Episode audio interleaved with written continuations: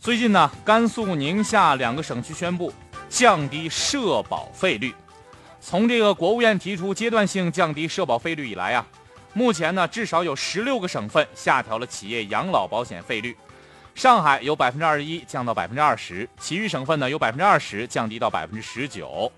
部分地区降低了失业保险费率，多地明确表态，费率降低之后啊，参保人员的各项社会保险待遇不受影响。要确保按时足额支付。目前看来啊，对国务院常务会议关于阶段性降低社保费率的规定呢，各地执行情况还比较好。不但符合了养老保险降费条件的地方呢，大多降低了养老保险费率，而且呢，一些地方降低了失业保险费率之后啊，企业职工拿到手的工资有望变多。这些从一个侧面说明啊，我国的社保费率水平原本较高，因此才有较大的降费空间。这降费啊，也就没有太大的困难和阻力了。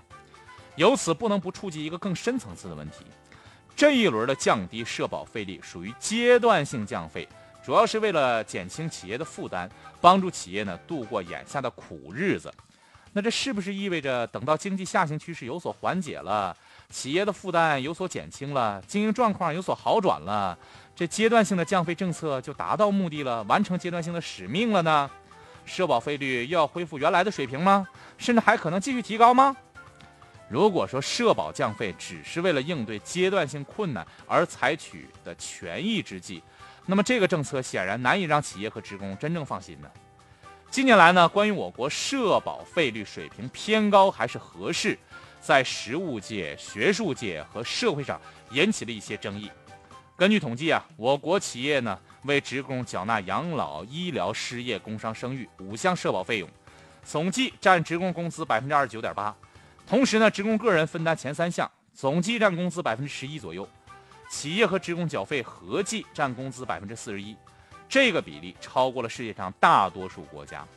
也有人认为啊，企业和职工社保费率高低不能简单以两项缴费占职工工资比例的数字来衡量。